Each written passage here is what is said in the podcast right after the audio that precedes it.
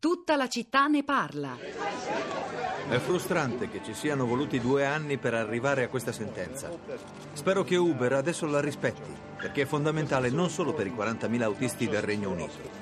Le persone non devono lavorare 80, 90, 100 ore la settimana in condizioni disumane per 5 sterline l'ora o anche meno. Un'indagine del Parlamento inglese ha appena concluso che questi lavoratori sono sfruttati come nell'era vittoriana. Queste aziende come Uber scelgono di privare i lavoratori dei loro diritti e lo fanno infrangendo la legge. Il governo si deve svegliare perché queste compagnie stanno letteralmente prendendo in giro il nostro sistema sociale di tutele. Perché dice che ci stanno prendendo in giro? Perché non pagano ai lavoratori le ferie che gli spettano, i contributi per la pensione, il salario minimo. Dicono che i lavoratori di queste piattaforme sono degli imprenditori di loro stessi, mentre il giudice oggi ha detto no, sono dei worker. Uber però dice che l'80% dei suoi autisti vuole un contratto da autonomo. Uber mente. Vengo dall'Italia. Questa decisione è importante anche per noi? Sì, il messaggio per tutto il mondo oggi è che queste compagnie della gig economy possono essere sfidate e si possono ottenere più diritti per i lavoratori. È una data storica. Assolutamente. Il 10 novembre 2017 è il giorno in cui Davide ha battuto Golia. Jason Moyer Lee, il capo di un piccolo sindacato inglese che difende le fasce più basse dei lavoratori autonomi, ha vinto in secondo grado la causa contro Uber, il colosso di San Francisco. Gli autisti non sono liberi professionisti, come sostiene la compagnia americana, ma lavoratori parasubordinati e hanno diritto a salario minimo e a ferie pagate. Ed eccolo qui il caso Uber che abbiamo citato poco fa, qui a tutta la città ne parla, una sentenza del Tribunale di Londra diversa rispetto a quella di Torino che invece venerdì scorso ha bocciato i lavoratori, i riders di Fudora che chiedevano un riconoscimento diverso del proprio status di lavoratori non veramente autonomi. Eh, poi Uber in Inghilterra ha, ha reagito violentemente e ha fatto appello contro questa sentenza nel mese di novembre, ma anche quello è stato bocciato, quindi di fatto oggi i lavoratori Uber in Gran Bretagna hanno uno statuto diverso diverso.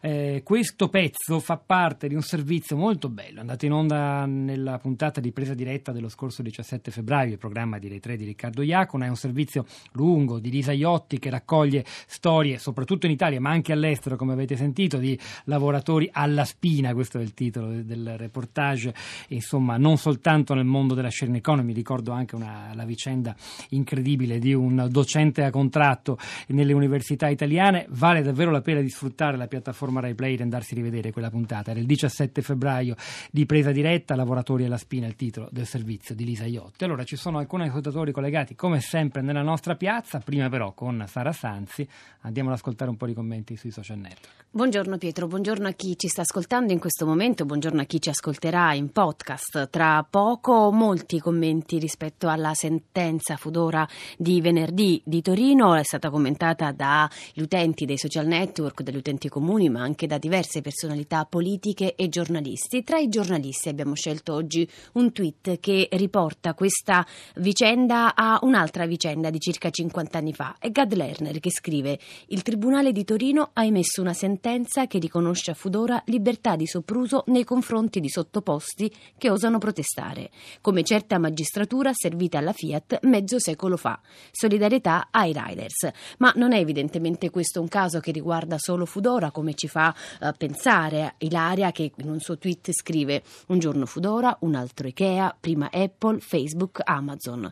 Ma non sarebbe meglio costruire una critica solida al sistema economico che ha creato le condizioni per lo sfruttamento e la mercificazione dei lavoratori?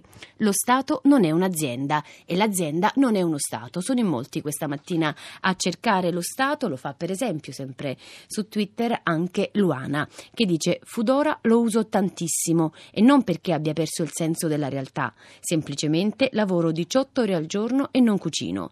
Il problema è la retribuzione totalmente inadeguata, al limite dello schiavismo. Lo Stato in tutto ciò, si chiede Luana, dov'è? E poi, passando di direttamente ai nostri ascoltatori sulla nostra pagina Facebook Radio 3 Rai e leggiamo il commento di Julio che proprio questa mattina, commentando la nostra diretta, ha scritto un altro esempio di come si vuole disingessare l'economia, togliendo diritti, rendendo il lavoro super flessibile al punto di non tener conto dei bisogni delle persone.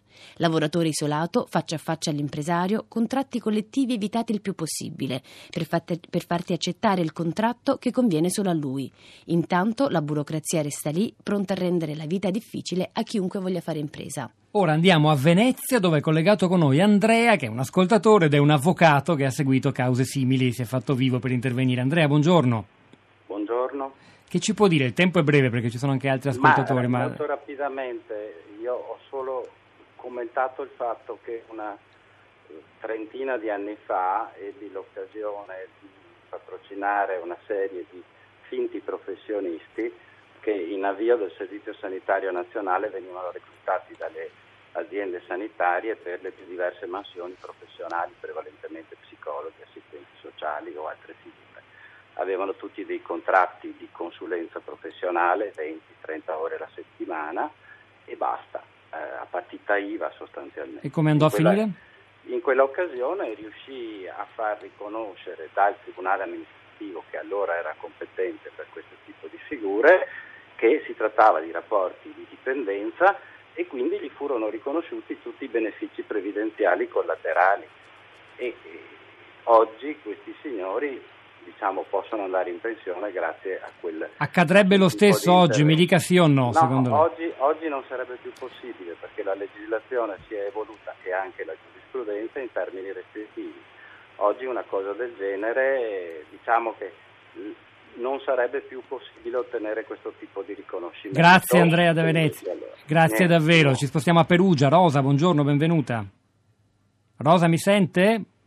Io la sento. Buongiorno, prego. Sente? Sì, sì, bene, e forte e chiaro. Io prego. sono la mamma di una ragazza di 30 anni che lavora uh, in una fondazione, si occupa di arte, praticamente fa la guida. Eh, queste ragazze bravissime e molto preparate ehm, lavorano solo 20 ore alla settimana, sono sottopagate e mh, mm, stanno pensando di chiedere maggiori diritti, considerato eh, che io eh, ho fatto studiare mia figlia con fatica e adesso mi ritrovo eh, che lei non si può mh, mm, mantenere perché prendono meno della signora che fa la pulizia. E questo è il punto. Stiamo raccontando la storia di una generazione. Vengono i brividi a, sentire, a ricordare un'intervista di qualche anno fa. Era Presidente del Consiglio Mario Monti quando parlò di generazioni perdute. Eva da Milano, buongiorno, benvenuta in breve. Sì, eh, buongiorno. La mia non è una denuncia personale, ma come giornalista. In pratica. Uh, quanto ha detto l'avvocato uh, prima è assolutamente giusto perché Attualmente a Milano, in alcuni centro, centri medici dove si fanno esami e visite, i medici specialisti eh, vengono pagati 20 euro a visita eh, dietro presentazione di fattura e su cui pagano eh, i contributi naturalmente previdenziali e le tasse e gli rimangono pochi, pochi spiccioli. Questo a confermare che la precarizzazione del nomi, lavoro... Non dico nome per non prendere no, no, per carità. La ecco. precarizzazione del lavoro non riguarda soltanto i settori di nicchia di cui abbiamo parlato, ma è trasversale, entra ovunque. Quello della sanità è un esempio fondamentale di cui ci dovremmo occupare a breve.